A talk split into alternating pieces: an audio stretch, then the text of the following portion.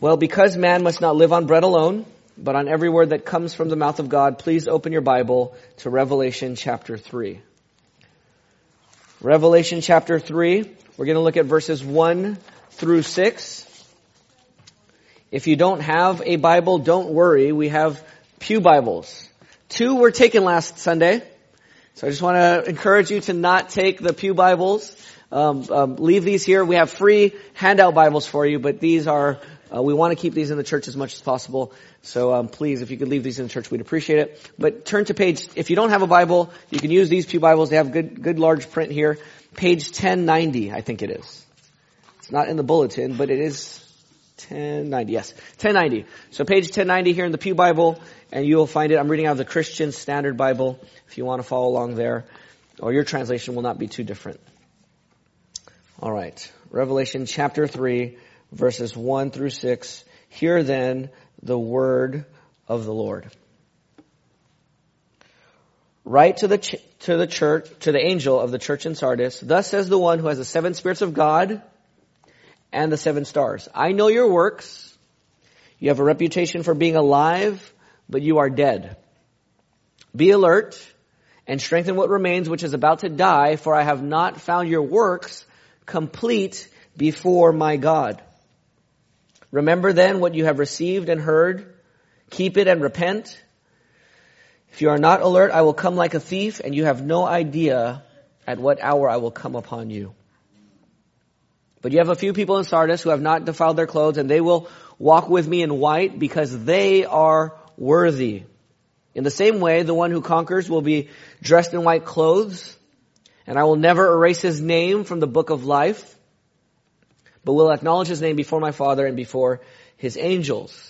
Let anyone who has ears to hear listen to what the Spirit says to the churches. Just before we pray, I'm going to give you about twenty seconds to pray on your own. We need to ask the Holy Spirit. You need to ask the Holy Spirit for you individually that he would help you to hear this word. And then we'll pray together. We'll also pray for John Lee. He's preaching right now at Christian Bible Fellowship in Covina on church membership. So you can pray for him and the Spirit to work there as well. So let's pray.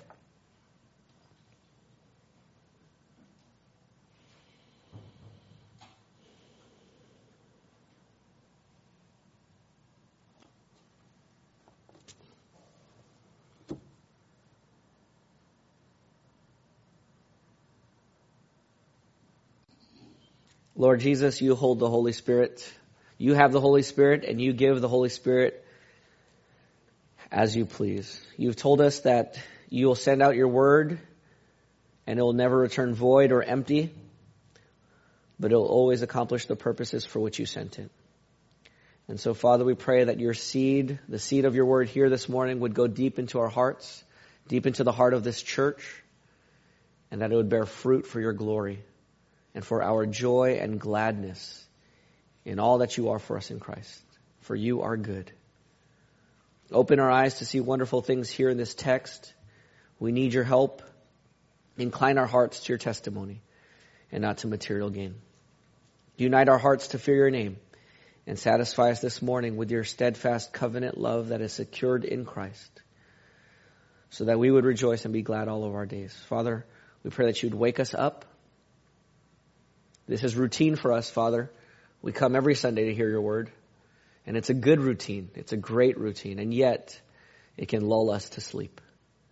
So wake us up and give us attention and alertness, not only physically for hearing right now, but alertness spiritually for our lives and for our church and for Bellflower and for the nations. In Jesus' name we pray. Amen. What if you were in danger and didn't know it? What if you're on, let's say, the Titanic? It's nineteen twelve, April fourteenth, and you are one of the crew members on the Titanic. You certainly have a say in the direction of the ship. And yet, the person who got the signal warning about the glacier, um, they talked to just the captain, but they didn't talk to you. And you would have been one of the crew members who gets to weigh in on that decision. So the captain just kind of unilaterally, unilaterally on his own, decides, no, we're going to be safe, we're going to be fine, let's keep going. So you could have influenced the decision. but you didn't have the opportunity to. You were unaware that there was a decision that even had to be made. And so now your life is in danger, and this is historically what happened in April, on April fourteenth, nineteen twelve. The, the, the ship hits the glacier and the boat sinks. And one thousand five hundred seventeen people die, and you could have stopped it. Not only could you have stopped it, you were in danger, you were not aware. Wouldn't that be infuriating when you found out that you could have done something differently? Yeah. To know that you could have stopped it if you would have known you were in danger, but you just didn't know you were in danger. That's how many of us Christians live our lives. In danger, completely unaware of the danger. Now, if you're not a Christian, you've either ignored the danger you're in, or you've minimized the coming judgment, or you've never heard of the Christian message that God will judge the world and everyone in it. But even then, eternity is written on our hearts, and we all kind of know that judgment is coming one day. And if you're not a Christian, one of the reasons you're not a Christian is because you have not taken that warning seriously. You can't really take that warning seriously and not become a Christian, right? I mean, there's there's nothing that makes sense after that once you take it seriously. That there is a judgment, that God has condemnation for those who are sinful, which is all of us. Now, if you're a Christian, you may be trapped by, why are you unaware of the danger? If you're a Christian, you might have been trapped by overconfidence. An overconfidence in your own Christianity that makes you numb to the real possibility that you can actually be judged. That you actually might not be a Christian. There are many Christians who never ask the question, am I really a Christian? And that's dangerous. Amen. Paul tells us in Second Corinthians thirteen five to examine ourselves whether we are in the faith. I'm not saying you should walk around doubting your salvation every day, but if you never seriously consider the question, am I really a Christian? That's dangerous. And you would not even know it.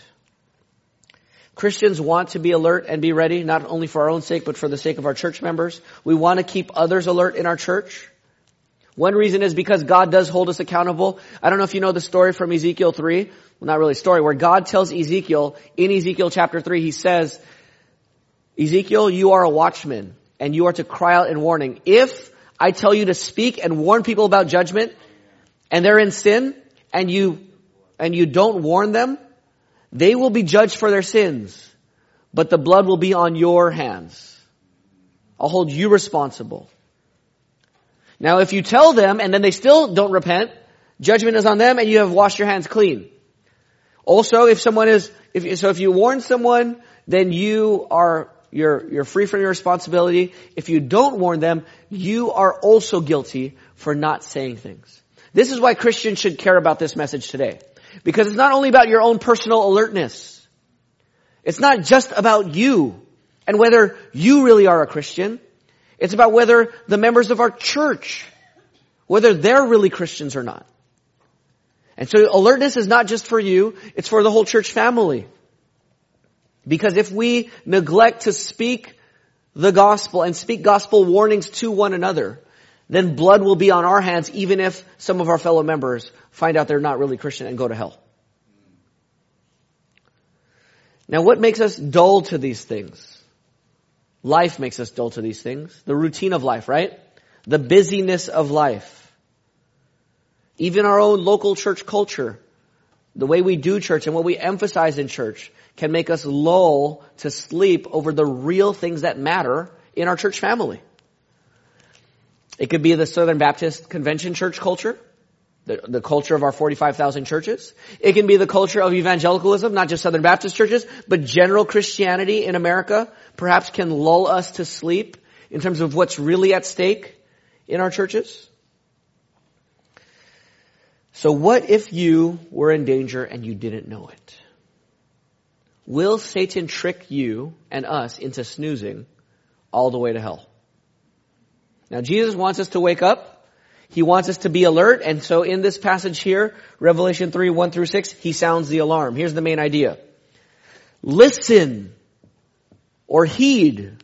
Heed Jesus' call to wake up and wait.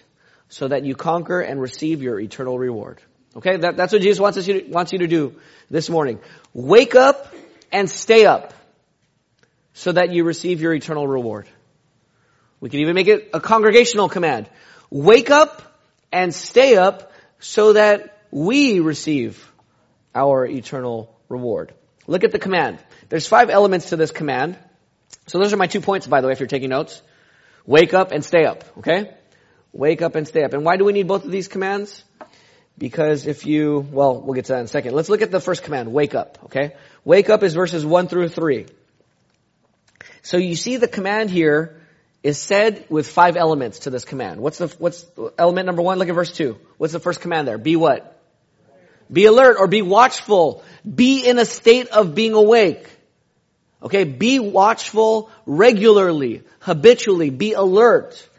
Not only be alert, but what else? Second command right there in verse two.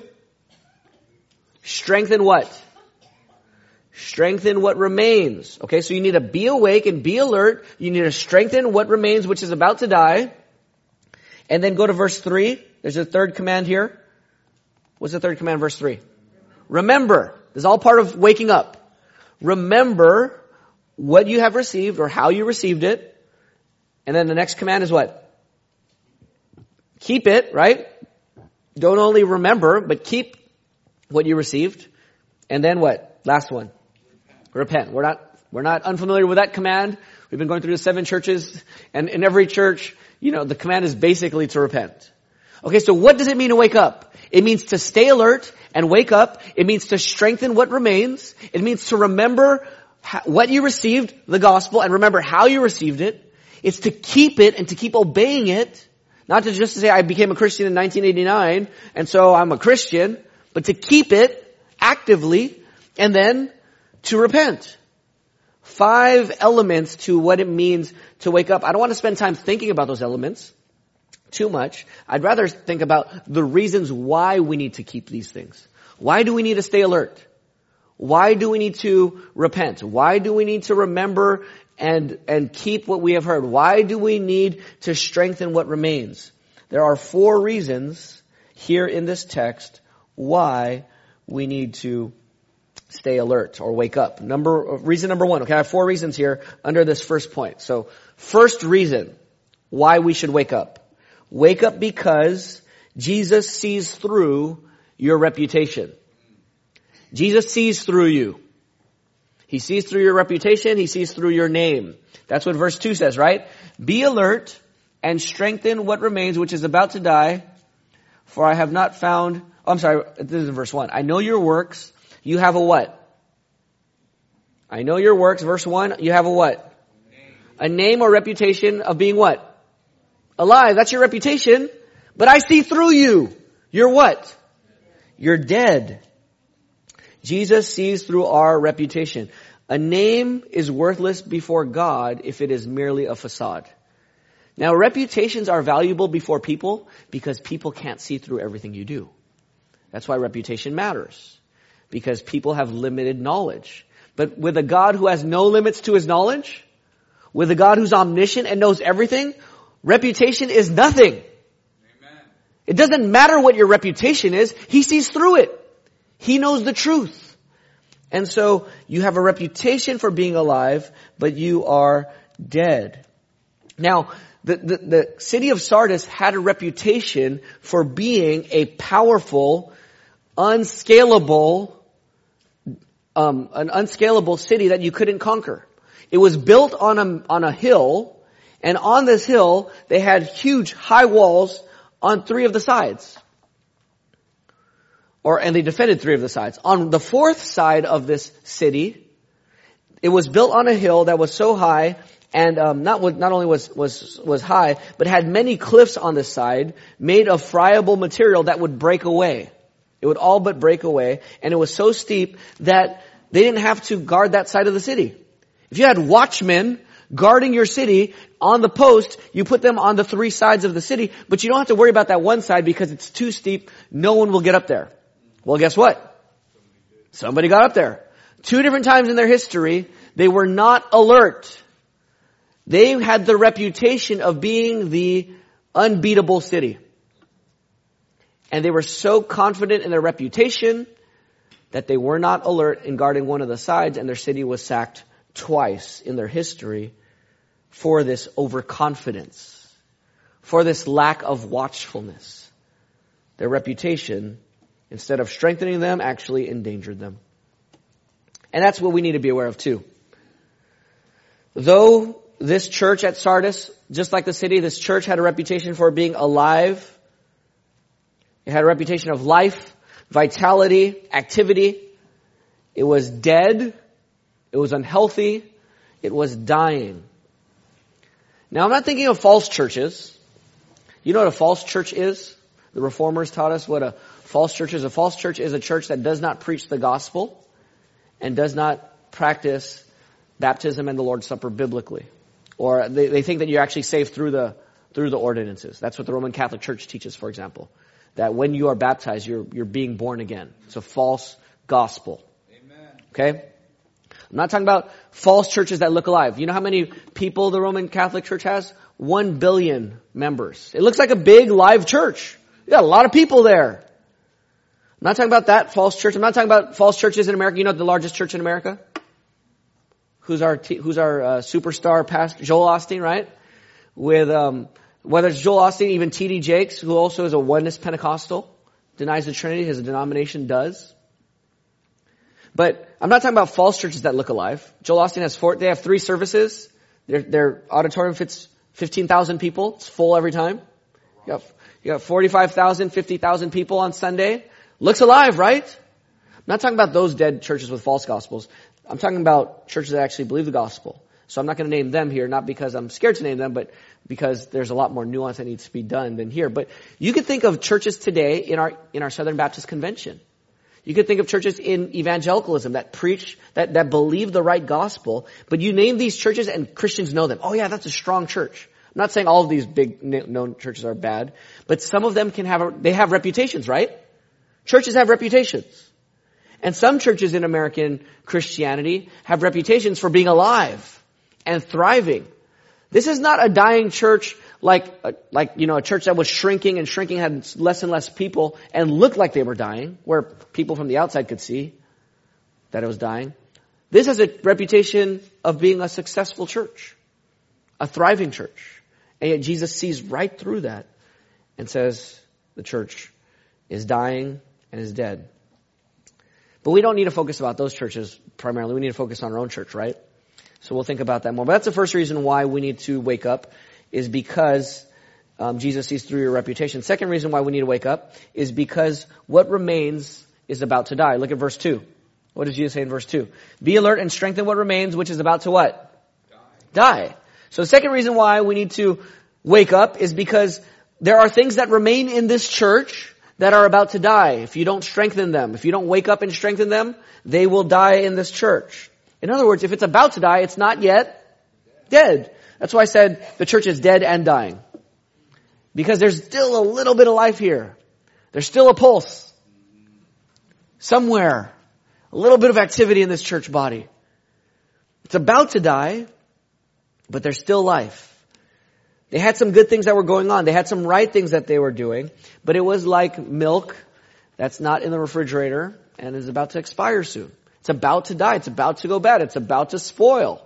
And if you don't wake up right now and strengthen what remains, it's going to die. It's going to expire. Now, in other words, it's going to lose its life. Now, why is life and death important here in this passage? Because the church is supposed to be alive, right? Why is the church supposed to be alive? Because Jesus died to give us life. Amen. And then he rose from the dead, right? Amen. Jesus died because we were dead in our sins. He dies in our place. He gives us life in the Spirit. And we live now in the Holy Spirit. Which is why, so life comes from the Holy Spirit, right? And what does it say about Jesus here in verse one? Thus says the one who has what? What does Jesus have in his hand? Well, not in his hand here, but what does he have? What does he possess here? Not only the seven stars, but the seven what? The seven spirits. Jesus has the seven spirits of God. What are the seven spirits of God? You could scratch your head and be like, what are the seven spirits of God? In Revelation one, verse four, Grace and peace comes from the Father, from the Son, and from the seven spirits of God. So who is the seven spirits of God? If it's the Father, Son, and the Holy Spirit, right? Or Holy Ghost, if you want to go King James. The Holy Ghost, the Holy Spirit. So it, the seven spirits of God is the one Spirit of God, the Holy Spirit. Now, why seven? That, that has the number of completion, the idea of completion here. In Revelation five, verse six, you're in Revelation, right? Look at chapter five, verse six. Revelation five, six, it says, "Then I saw one like a slaughtered lamb," that's Jesus, "standing in the midst of the throne and of the four living creatures and among the elders. He had" what? "Seven horns and seven" what? "Seven eyes." Okay, a lamb with seven eyes. That's weird. But what are the seven eyes? The seven spirits of God sent into all the earth. Okay, so you got a few clues here. The seven spirits is the Holy Spirit in chapter one. The seven spirits are the seven eyes of who? Of the Lamb. Who's the Lamb? Jesus. And these seven eyes are sent, or the seven spirits are sent where? Into all the earth to see what's going on in the earth. So you have the Spirit of God on the earth, sent by the Son, or possessed, or the eyes of the Son, Jesus, sent into the earth. What does all this mean? Kind of confusing. Well, Revelation is highly symbolic. Seven has the number of completion. Jesus sees things comprehensively. The Spirit is the full, complete Holy Spirit of God. But there's another thing going on here. Turn to Zechariah. Keep your finger in Revelation two, but go, or Revelation three, but go back to Zechariah. Now, it's okay if you can't find Zechariah. It's a hard book to find. Go to Matthew and then just flip back a few pages. If you look for Matthew in the New Testament and flip back a few pages, you'll find Zechariah. All right? Zechariah chapter four. Zechariah chapter four. Okay? Now, if you, if you find it, look up here. Once you get it, look up here. I just need you to, I need to pull a few themes before I read it. We have a few things going on in Revelation. You have seven eyes of Jesus, which are the seven what? Spirits of God. You have this idea of stars. What are the, what are the churches called in Revelation one? Lance said earlier, they're called lamp what? Lampstands. So they're shining. Okay, so you got the idea of seven spirits, seven eyes, lampstand. Now, think of all these symbols. And now listen to Zechariah four, verse two. We're going to go two to ten. Or we might stop somewhere in the middle. We'll pick it up again later. Because I do want to keep your finger here in Zechariah. This is in the very beginning of Revelation. Okay, um, this, this idea. Zechariah four two. God, or the angel, asks Zechariah, "What do you see?" I replied, "I see solid golden lampstand, a solid golden lampstand with a bowl at the top. The lampstand also had seven lamps at the top, with seven sprouts for each of the lamps." So you have seven lamps, seven lamps. On the one golden lampstand, you have seven lamps. "There are also two olive trees beside it, one on the right of the bowl, one on, one on the left." That's going to speak of Revelation eleven, but we're not doing that right now. Verse four, "Then I asked the angel who was speaking with me, um, what are these, my Lord? What are these seven lamps?" "Don't you know what they are?" replied the angel who was speaking with me. I said, "No, my Lord." So he answered, "This is the word of the Lord, word of Yahweh to Zerubbabel. Not by strength or by might, but, but how? By what? Spirit. By my Spirit, says Yahweh, the Lord of hosts, the Lord of armies. What are you, great mountain? Before Zerubbabel, you will become a plain." And he will bring out the capstone, accompanied by shouts of, shouts of grace, grace to it. Then the word of the Lord came to me, "Zerubbabel's hands have laid the foundation of the house. His hands will complete it. Then you will know that the Lord of armies has sent me to you." Or verse ten, "For who despises the day of small things? These" what? Seven eyes of who?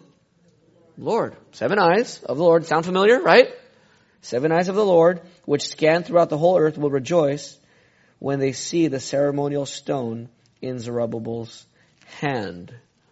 So you have the idea of seven eyes tied to the Holy Spirit here, who is sent into all the earth. Okay? So, so now that we're, now let's go back. Keep your finger here because we're going to come to it later on in the next point. But um, stay, go back to Revelation two, let's, or Revelation three. Let's think about this for a second. Jesus has the seven spirits, okay? Follow me now. Jesus has the seven spirits. The seven spirits are sent by Jesus, or Jesus sends the Holy Spirit into the world. Why? Because the Holy Spirit gives what to people? Life. Think about Adam. Remember Adam? God formed him of the dirt, and what did he do? He breathed his spirit into Adam. Or think about Moses and the seventy. Moses led the people of God. Why? Because the Holy Spirit empowered Moses to do it. And the seventy elders. When they built the tabernacle, the Holy, the, the Spirit of God, the Shekinah glory of God rushed into the tabernacle, and people had to run away from the tabernacle as, as um, God's Shekinah glory filled the tabernacle. I'm reading my devotions in Judges right now. In Judges chapter three, the Spirit of the Lord, He comes on a judge, and then the judge has power to, to conquer the Canaanites. See, the Holy Spirit giving life and power and vitality to God's people. What about King David? Before David killed Goliath in First Samuel seventeen, you know what happened in First Samuel sixteen? Samuel went to, to Jesse's house and anointed David as king. And it says as soon as he was anointed as king, the Spirit of Yahweh descended on David from that day on. Why was he able to kill Goliath? Because the Spirit of God lived in him and gave him power and faith. And then you have the promise of the Holy Spirit in the New Covenant. You guys know the Valley of Dry Bones in Ezekiel thirty-seven? They're dead. They're just bones, a, a pile of bones on the floor. And go speak to the bones. He speaks, and then it says that when he speaks, the bones come together and there's life because the Spirit of God comes onto the people. What about creation? Even before Adam. Remember creation? There were waters, and what was hovering over the waters?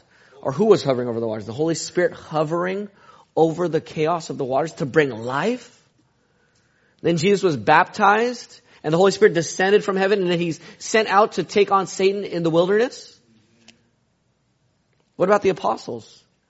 They were scared and hiding in a room after Jesus died and rose, and then the Holy Spirit descended, and what did they do? Pentecost happened, and they started speaking boldly. The point here is that the Holy Spirit gives life and power to the world. Amen. And to his church. And you're, a, he's saying this, the church of Sardis, you're a dead church. You're a dying church. You know what you need? You need life. Who gives life? The Holy Spirit. Who has the seven spirits of God? I do, Jesus is saying. You need to put remains what is about to die. You need my Spirit. You need to be filled by my Spirit. It's the second reason why we need to wake up, because what remains is about to die. We want to get off of the deathbed, so to speak. This is deathbed Christianity that Jesus is confronting here. Okay, so not only because of what remains is about to die, third reason why we need to wake up is because your works are what? Go back to three verse two. Strengthen what remains which is about to die, for I have not found your works what? Complete before my God. In other words, your works are not complete, they are incomplete, right? They are incomplete. So that's the third reason why you need to wake up. Because your works, Bethany Baptist Church, our works are incomplete before God. Now their works were incomplete. Like the city of Sardis was incomplete in not defending that fourth side of, of their city. They were overconfident in their security. They thought they didn't need to complete it. Why do we need to complete it? We're already good. Well, when your church, when you think that your church is already good and you don't need to complete things, that's when you start to fall asleep. Now, what were the specific works that were incomplete here? The short answer is we don't know for sure. Greg Beale, my favorite commentator on this book, thinks that it's they weren't witnessing. And I could I could see that. They weren't witnessing. But I think it's a little bit more than that. So go back to Zechariah chapter four. One more time. Just flip here. One more time. I had you keep your finger there, right? Go back to Zechariah four. I read over it. I, I don't know if you saw it. Did you see it? Did you see it in Zechariah four? There was a clue here. Verse nine. Zerubbabel's hands have laid the foundation of this house. That's the temple. The temple was destroyed by Nebuchadnezzar. Zerubbabel is rebuilding this temple in Jerusalem. He has laid the foundation of this house, and his hands will what? In verse nine, his hands will what? Finish it. Complete it. What was he completing? The what? The temple. So, my guess, in terms of what we need to be completing, is the, the temple. And who's the temple? Jim said it. Who's the temple? The church. We are the temple. And so we need to keep building the church. That's what First Peter says, that we are living stones. Every member is a living stone of the church, and you're building up the church. So I think Greg Beale's answer of witnessing is partly right. Because how do you build the church? You need to witness to people. They get saved and they join the what? The church. You're building the church. And even if they don't get saved, if members are sharing the gospel, aren't they being built up in their faith? Aren't they growing in their Christianity? Whether they get saved or not, if you're gospelizing them, you're being built up. And yet you still want to build them up because God has many people to save. And so we want to share the gospel with them. Their works were incomplete because they were not building up the church, not just by looking at each other, but by looking to the lost, by looking to the Lord. So what are our incomplete works? Not in our church, but in churches generally in America today. I'll answer generally, and then we'll go specific to our church and start twisting the knife in our own hearts, right? Including myself. But where where is the church incomplete for America today? Lots of churches don't preach the gospel. Amen. They believe it, but they don't preach it regularly. A lot of churches don't preach scripture.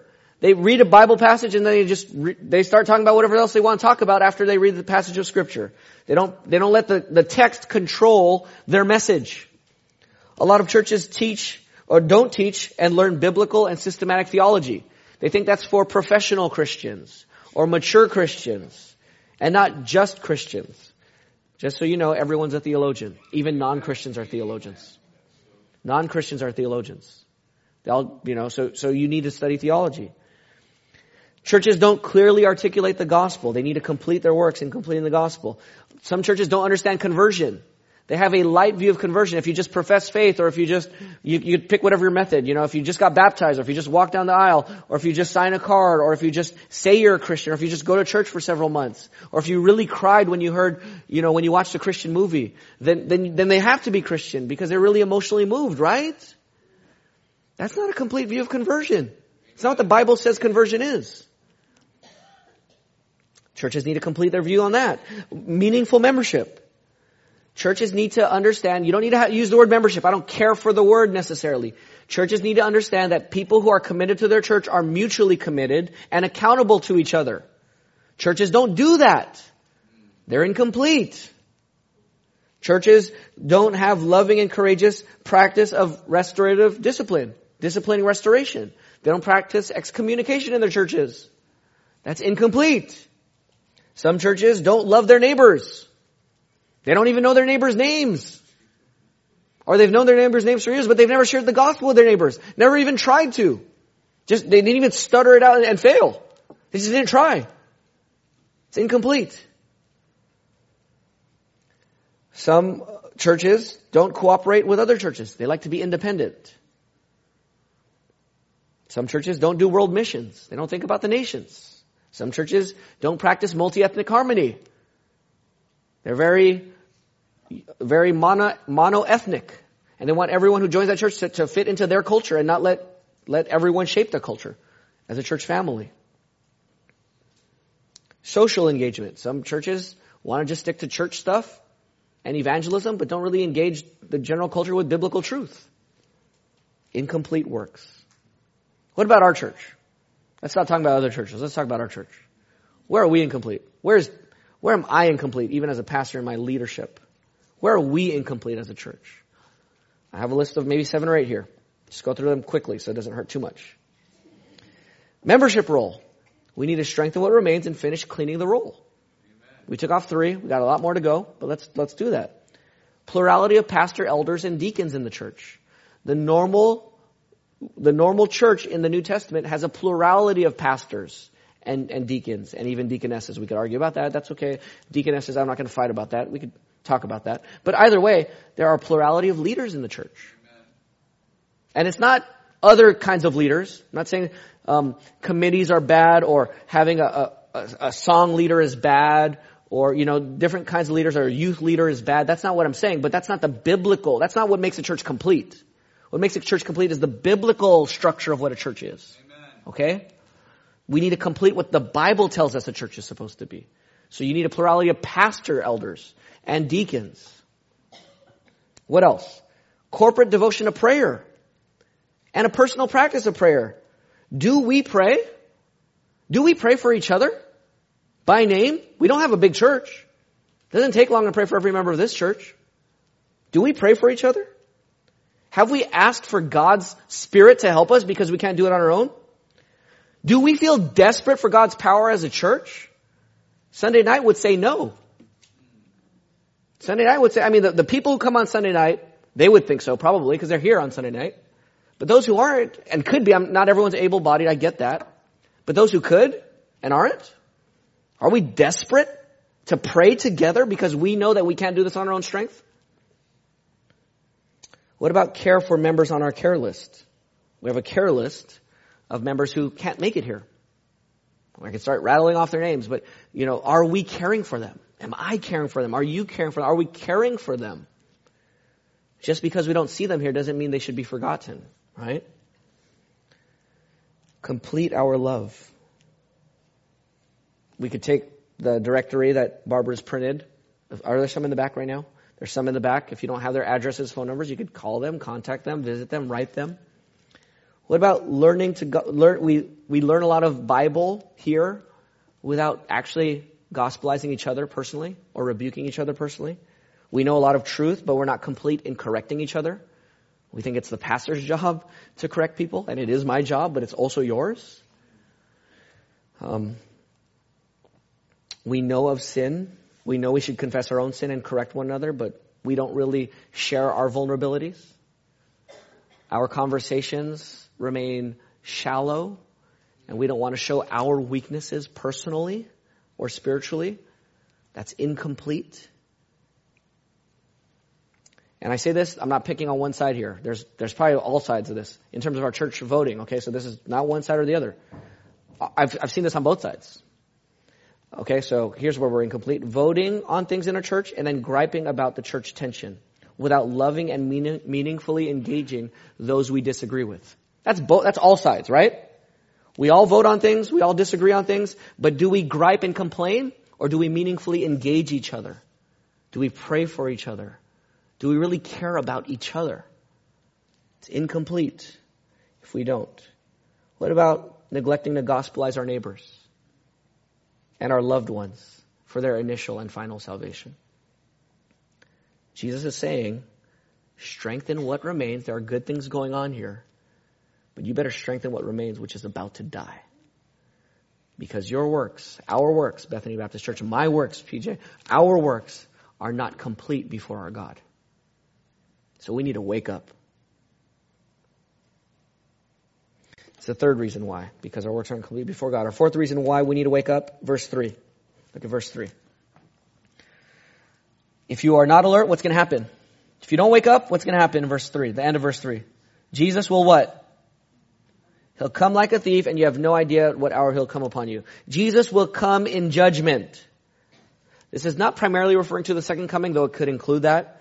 In, in chapter two, verse twenty-two, he comes to discipline his church. He's going to throw them into a sick bed, remember? And into affliction. Or even worse, he'll take their lives. Remember he said, I will strike her children dead last week, if you, um, Revelation two twenty-three. He'll kill some of our church members. Not only that, Revelation two sixteen, I will fight against them with the sword of my mouth. He'll actually send some of our members to hell because they're not really Christian.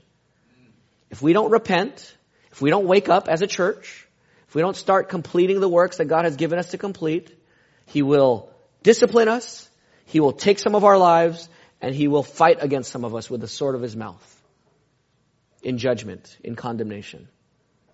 So we need to feel the threat that Jesus is giving us here. Wake up, Bethany Baptist Church. So what, let's apply this.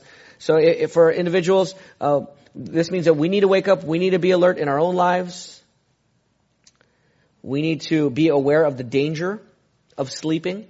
Jesus is going to come like a thief. So he tells us to be alert.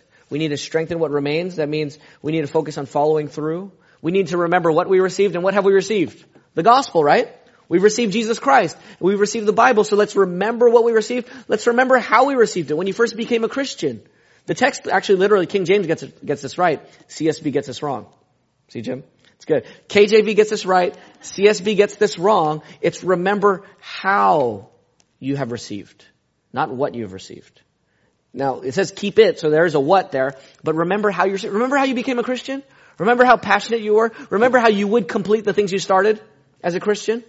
Remember when you didn't, you loved people, but you didn't care so much what they thought as much as telling them what God thought? Remember that? Remember how you received these things. Keep what you have received and repent. Turn away. We need to be filled by the Spirit. Because without the Spirit's help, we can't do it. How do you be filled by the Spirit? Hear the Spirit's word. Meditate on it. Repent from what you read. When you read your Bible, brothers and sisters, I would just challenge you, before you finish your devotions, anytime you finish your devotions, repent from something. If you, if you can't find anything to repent from when you read your Bible, just keep reading. You haven't read, you haven't read enough verses yet. Keep going and pray. And then find, and then ask God to convict you, not just because you want to feel guilty, because you want to repent and cleanse your heart before the Lord, and then you want to trust Christ afresh, right? Amen. You want to draw near to Jesus again. Amen. So, Jesus holds the Spirit. We need to go to Him for this. We need to wake up as a church family. And I want to say one more, one more thing about praying and even our church prayer meeting on Sunday nights. You need to have, brothers and sisters, a covenant mentality, not a consumer mentality. A consumer mentality looks at our church and says, what's in it for me? Should I go to Wednesday morning? Should I go to Wednesday night? Should I go to Sunday school? Should I go to Sunday service? Should I go to Sunday night? What's in it for me? Not that you should never ask that question. When you ask that question as your first question or your only question, you're a consumer. You're just thinking about yourself. But we're a family, which means you don't only think about yourself, you think about who? Others. Others. You think about each other. And when you think about each other, you think, well, who, who are we going to pray for that evening? What are, who am I going to encourage by my presence? That's a covenant mentality. If you're not a Christian, if you're not a Christian, let me say to you, you need to wake up too. Not for the same reasons we need to wake up, but because there's a judgment coming. And if you're not a Christian, for us as Christians, we need to wake up because some of us might be going into judgment and some of our members might be going into judgment. So we need to wake up. But if you're not a Christian, you're here this morning, you need to wake up because judgment is certainly coming to you. When I talk about judgment, I'm talking about God's wrath, God's punishment, God's anger, hell, the lake of fire, eternal punishment forever and ever and ever for our sins. That is coming to you if you're not a Christian. And so you too, you need to wake up. Jesus says the one who believes in the Son has eternal life, but the one who rejects the Son will not see life. Instead, the wrath of God remains on him. John three thirty-six. God is patient towards you. That's why you're here this morning. Thank you for being here if you're not a Christian. But God is telling you that you need to wake up today. You might die on your way home. Any of us might die on our way home, right? We might. You need to wake up right now. Repent from your sins and trust in Jesus. Why should you trust in Jesus? Let me just give you the gospel in a minute. You should trust in Jesus because God is the creator. God has created you. He's created this world, and so you have to answer to him, whether you like it or not. Amen. You have to, he created you, and he made you in his image to enjoy him forever. But God's not only creator, he's also judge. God is righteous, and so he'll condemn us for our sins. And we all deserve to be condemned for our sins because we're all sinners. But not only is God creator and judge, here's the good news. God is Christ. He's the Messiah. He's the Savior. Jesus Christ came, and he was God came and became a man. He lived on this world. He lived in this world, became a man and lived the life we should have lived, never sinned. And he died on the cross for our sins. He substituted for you. He took your place. If not only is God Savior, but he's also Lord. If you'll repent from your sins and trust in Jesus as your Savior, as your treasure, as your Lord. So God is inviting you this, this morning to repent from your sins and trust in Jesus. And he will restore you to himself. He'll give you his Holy Spirit so that you can live life for him and with him. Now, if you're saying, I get that, P J, I just don't like that because I think God's a God of love. And you guys are saying that God is a God of anger. So I don't know what God you're talking about, but the God I believe in is a God of love and forgiveness and kindness and compassion. You're saying that God is judgmental and that he murders people and that he'll, he'll, he'll kill people in judgment. I mean, think, you're saying he killed Jesus on the cross for our sins? That's a bloody, primitive, outdated, petty God, and I would want nothing to do with him. That might be where you're at if you're not a Christian. But here's a brief response to that that Tim Keller has taught me. All forgiveness. Okay, first of all, God does not demand your blood on the cross. He gives his own blood. Amen. What that means is that all forgiveness for anything that's deeply wrong involves suffering on the forgiver's part. Okay? So when you are deeply wrong, if someone commits a crime against you, you can either do one of two things. You can either, number one, make the perpetrator pay. You could even get revenge, which will harden us and evil would spread, right? If you got revenge on someone who committed a crime against you and you commit a crime back, you just perpetuate evil in the world. So you could either get revenge because you were deeply wronged, or two, you can forgive them. But that's enormously difficult. Well, you could say, oh, I could go to the law and they could get arrested. Yeah, you could do that, but you could still be bitter for the rest of your life. And that's a form of revenge. And you're perpetuating evil. Or you can forgive them and not be dominated by bitterness. But that's enormously difficult because that means you have to absorb the evil yourself. And you can't put it out on them in bitterness or resentment. So, so if we can't forgive, secondly, I'd say this, if we can't forgive without suffering, because that's what justice demands, when an injustice has happened, there's suffering. There needs to be justice. And it's not surprising. So if, if we can't forgive without absorbing the pain, then we shouldn't be surprised that God sends his son, Jesus Christ, to absorb the pain for us. He dies on the cross for us. So yes, we have an angry God, but he's also a loving God. And his anger doesn't have to be towards you. That's his love. That he would direct his anger towards Christ instead of you if you would turn from your sins and trust in him. Okay, that's the first and long and main point. Wake up. Okay? Now the second point, shorter. Even though it's three verses as well, it's it's really, it's a lot shorter. Stay up. If you're going to wake up, church, you need to stay up. Why do you need to stay up? It's the same reason why my kids need to stay up when we wake them up for school. Right? You wake them up for school, and then if they wake up and they're awake, okay, yes, Dad, I'm awake. Okay, I'm up. And then you leave the room, and then they put their pillow back, uh, or their head back on their pillow, and they fall back asleep. They they woke up, but they did not what? Stay up. And what good is that? You're not going to get to school if you don't stay up, right? You got to wake up and you got to stay up. If we wake up this morning as a church and we go right back to sleep tomorrow and just do church as normal after today, you didn't stay up. You need to wake up and you need to stay up. Why? For those who've stayed up, and you know, not everyone had fallen asleep. Some of them had already stayed up. Look at verse four. But you have a few people in Sardis who have not defiled their clothes. They stayed up. So why should we stay up? What happens to them when they stay up? Three things. Three reasons why you should stay up, or three rewards for staying up. What are the three rewards for staying up? First, in verse four, they have not defiled their clothes. They've stayed pure. So they will what? They will walk with Christ in white because they are worthy. Verse five, in the same way, the one who conquers will be dressed in white clothes. So the first reason, first reward for staying up in purity is that you're dressed in white clothes. That means you have the righteousness of Christ. You've been faithful to God to the end. Revelation seven nine says they were clothed in white robes with palm branches in their hand, the people from every nation, tribe, and language. In Revelation seven thirteen and fourteen, it says they washed their robes and made them white in the blood of the Lamb. Where does their whiteness come from? From their perfection? From their personal holiness? No, it comes from Christ's blood. That Christ washed them, Christ died for them. But if Christ washes you, what is it going to produce in your life? Faithfulness and righteousness and holiness, right? That's why Revelation nineteen eight says this. She was given fine linen to wear, bright and pure. For the fine linen represents the righteous acts of the saints. What is the fine linen? What is the white linen? The righteous acts of the saints. Because they didn't just get saved and say, once saved, always saved, so they live however they want. If they were really washed in Christ's blood, they now have the Holy Spirit who empowers them to have righteous acts. And so having the white clothing was a symbol of victory. According to my, one of my favorite New Testament scholar, D A Carson, he says that um, in, in Sardis, they would have games, and it was only for men, not for women, because they had to have races around the city, you know, these races, and the men would race, and it would only be men because they would race naked. That's part of their sport culture, their athletic culture. So you got grown men running a race naked, and the winner gets a white robe. That's their, that's their victory trophy. Clothes. I'm not sure that the other ones had to stay, you know, uh, unclothed, but the, the winner had white clothes. It was a symbol of victory.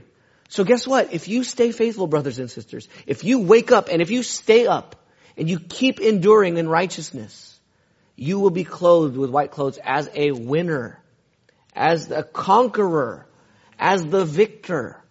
That's all what Revelation two and three and the whole book of Revelation is about, the Christians overcoming Satan, sin, and the world, and even the sin in the church. So overcome so you can have the white clothes of Christ's righteousness. Second reason why, second reward for, for overcoming, look at verse five. They will be dressed in white clothes, and I will never what? Jesus will never what? Erase his name from the book of life. Now we scratch our heads here and say, what do you mean erase his name? Can anyone's name be erased? Revelation thirteen eight says that people's names were not written or written before the foundation. So in Revelation thirteen eight it says, those who live on earth will worship the beast, everyone whose name was not written from the foundation of the world in the book of life. So it's written from the foundation of the world. Revelation twenty fifteen says, anyone whose name was not found written in the book of life was thrown into the lake of fire. So there's this book of life. And Jesus is saying, if you endure to the end, if you stay up, if you wake up and you stay up, I will not erase your name. I will never erase your name from the book of life. Never meaning you'll have it forever in the book of life, which means you have eternal life. Now, where does this idea come from? It comes from Exodus thirty-two. Do you remember they worshiped the golden baby cow? Right? They got the Ten Commandments, worshiped a big, not big, small, I don't know how big, golden baby cow. And so they're, they are worshiping that. And then Moses, God says, I'm going to wipe all of them out. I'm going to start all over with you. And you know what Moses said? God, in Exodus thirty-two thirty-two, now if you would forgive their sins, but if not, please erase me from the book you've written. That's the first time you get the idea of erasing from a book. God, erase my name from the book if you're not going to forgive this people. Psalm sixty-nine twenty-eight is the other Old Testament reference where it says, where there's David, King David's enemies, and David prays this, let my enemies be erased from the book of life and not recorded with the righteous. Enemies of the king, enemies of the Messiah. Let their names be erased from the book of life. So can you lose your salvation? Yes or no? No. Okay, that's in our statement of faith. You cannot lose your salvation. Romans eight twenty-eight through thirty makes very clear that those he justified, those he predestined, he called, those he called, he justified, those he justified, he glorified. They will make it to the end. You cannot lose your salvation. And yet, brothers and sisters, be very careful here. Don't let Satan trick you. You remember how Satan tried to trick Jesus? Doesn't it say in the Bible that if you jump off this temple, that the angels will save you? Don't you believe the Bible, Jesus? Same thing with you. Satan can say, don't you know that once you're saved, you're always saved? Don't you know you could never lose your salvation? So don't doubt your salvation. You don't need to wake up. You don't need to stay up. As long as you, you did that, you professed faith in Jesus five years ago or ten years ago or five days ago or five, fifty years ago, just remember that. And don't doubt your salvation. This is using, this is the doctrine of eternal security, that you could never lose your salvation, eternal security. You can use the doctrine of eternal security in a satanic way. If you are so secure in your salvation that you can be so secure without repenting, without pursuing holiness, without being alert, then Satan has dulled you and deceived you, and he can be deceiving you into hell. You need to wake up and be alert. Amen. You can never lose your salvation. Amen. But if you are falsely secure and overconfident and you don't wake up and you don't look in the mirror and look at yourself and look at your sins and repent, you can be tricked by Satan. Amen. And your name will effectively be erased from the book. Not because, that's just an image, okay? It's not effectively like it was there and it's taken out. It, but the image there of your name being erased because you thought you were a Christian. Everyone thought you were a Christian. You were, you had the name of life. You had a reputation for being alive, but you were dead. So this is, I'm just telling you what Second Peter one ten and eleven says. Make your calling and election sure. sure. You, if you were called as a Christian, if you're, if you were chosen to be a Christian, as Second Peter one eleven says, then make it, make it sure. Keep going. Well, you're saying, I don't need to keep going because I'm already saved. Ah, you're going the wrong direction. Please don't do that. Please, please, please. Our church exists to, to help each other stay up. Okay, um, last reason here why you need to stay up is look at verse five. I will never erase his name from the book of life, but I will what? What will Jesus do? He will acknowledge or confess your name before my Father and before his angels. Notice name here. It's played several times. You have a name for being alive, but you're dead. And then he says later on, um, you have many names who have not defiled their clothes. You have many names. So it's not there in the C S B, sadly, but names is a literal. You have a name of life, but you're dead. But you have many names in your church who are still alive and haven't defiled their clothes. So in the end, I will confess your name if you stay up. I'll confess your name before the Father. So that means Jesus will acknowledge you before the Father and before his angels. What's the name? What's in a name? The name is whether you truly are Christian or not, if you're truly in Christ or not. I'll close with one. Let me. Um, so verse seven says, or verse six says, "Let anyone who has ears listen to what the Spirit says to the churches." Let me close with Matthew ten. Okay, you could you could turn there if you want, but just listen. Matthew ten thirty two. Here's what Jesus is saying about acknowledging His name before the Father. "Therefore, everyone who acknowledges me before others, I will also acknowledge him before my Father in heaven. But whoever denies me before others, stays silent, zips their mouth, whoever's chicken or cowardly before others because of me, I will deny him before my Father in heaven." They're sleeping. I'll deny him before my Father in heaven. "Don't assume that I came to bring peace to earth. I did not come to bring peace, but a sword. For I came to turn a father against, a man against his father, a daughter against her mother, a daughter-in-law against her mother-in-law, and a man's enemies will be members of his own household. Therefore, whoever loves father or mother more than me is not worthy that, uh, worthy of me, and whoever loves son or daughter more than me is not worthy of me, and whoever does not take up his cross and follow me is not worthy of me. Anyone who finds his life will lose it, and anyone who loses his life because of me will find it." Kids, listen up. Kids, listen up. You need to follow Jesus more than your parents. That's what it says, right? You need to love Jesus more than your parents if you're going to be worthy. You need to count the cost, and you need to not deny Jesus even in your family. Amen. You need to trust Jesus and follow Jesus no matter what. And that's not just true of kids, it's true of all of us, right? We need to trust and acknowledge Jesus before men, and he will acknowledge us before his Father in heaven. All right, so let's stay up. Church family, children, Um, members of this church, don't rest on, don't, don't let the rest of the world or the church pull you down. Children, don't let your brothers or sisters in your house pull you down. Don't let your parents pull you down. Now, parents aren't trying to pull you down. We're trying to raise you up, but we we fail from time to time. Don't let the world lull you into sleep. Stay awake.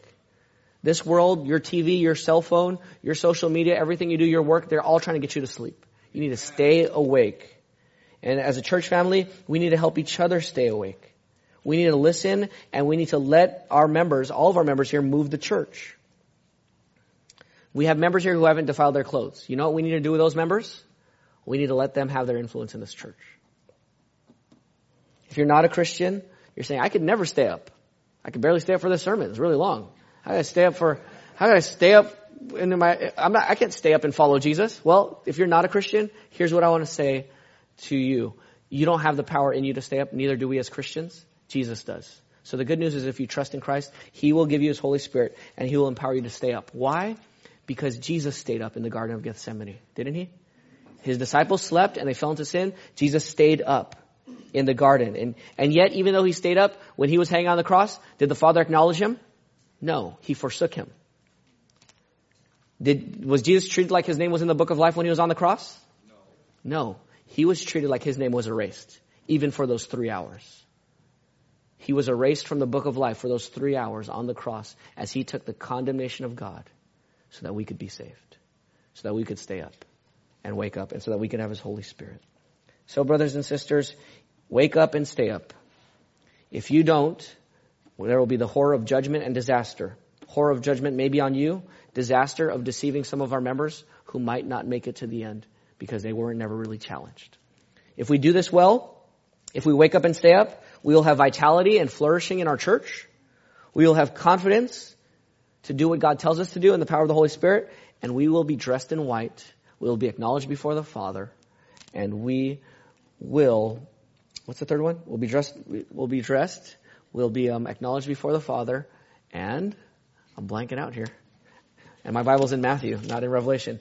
And we will, um, We'll have our names written in the book of life. Let's pray.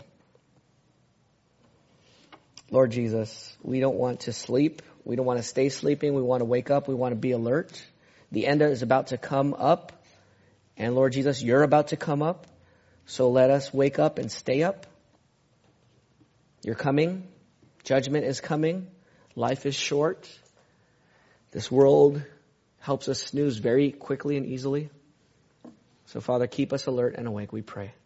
And may our church members, may every single member on our on our members list, every single active member, every member who's here, and those members who are sick and on our care list who can't be here, may we help each other stay up and wake up to make it to the end, that we might celebrate together. And if any of our members are sleeping, Lord, or any of our members aren't saved, we pray that you would lead them to repentance, initial repentance here. And for all of us, help us to keep repenting. and keep trusting you. In Jesus' name we pray. Amen.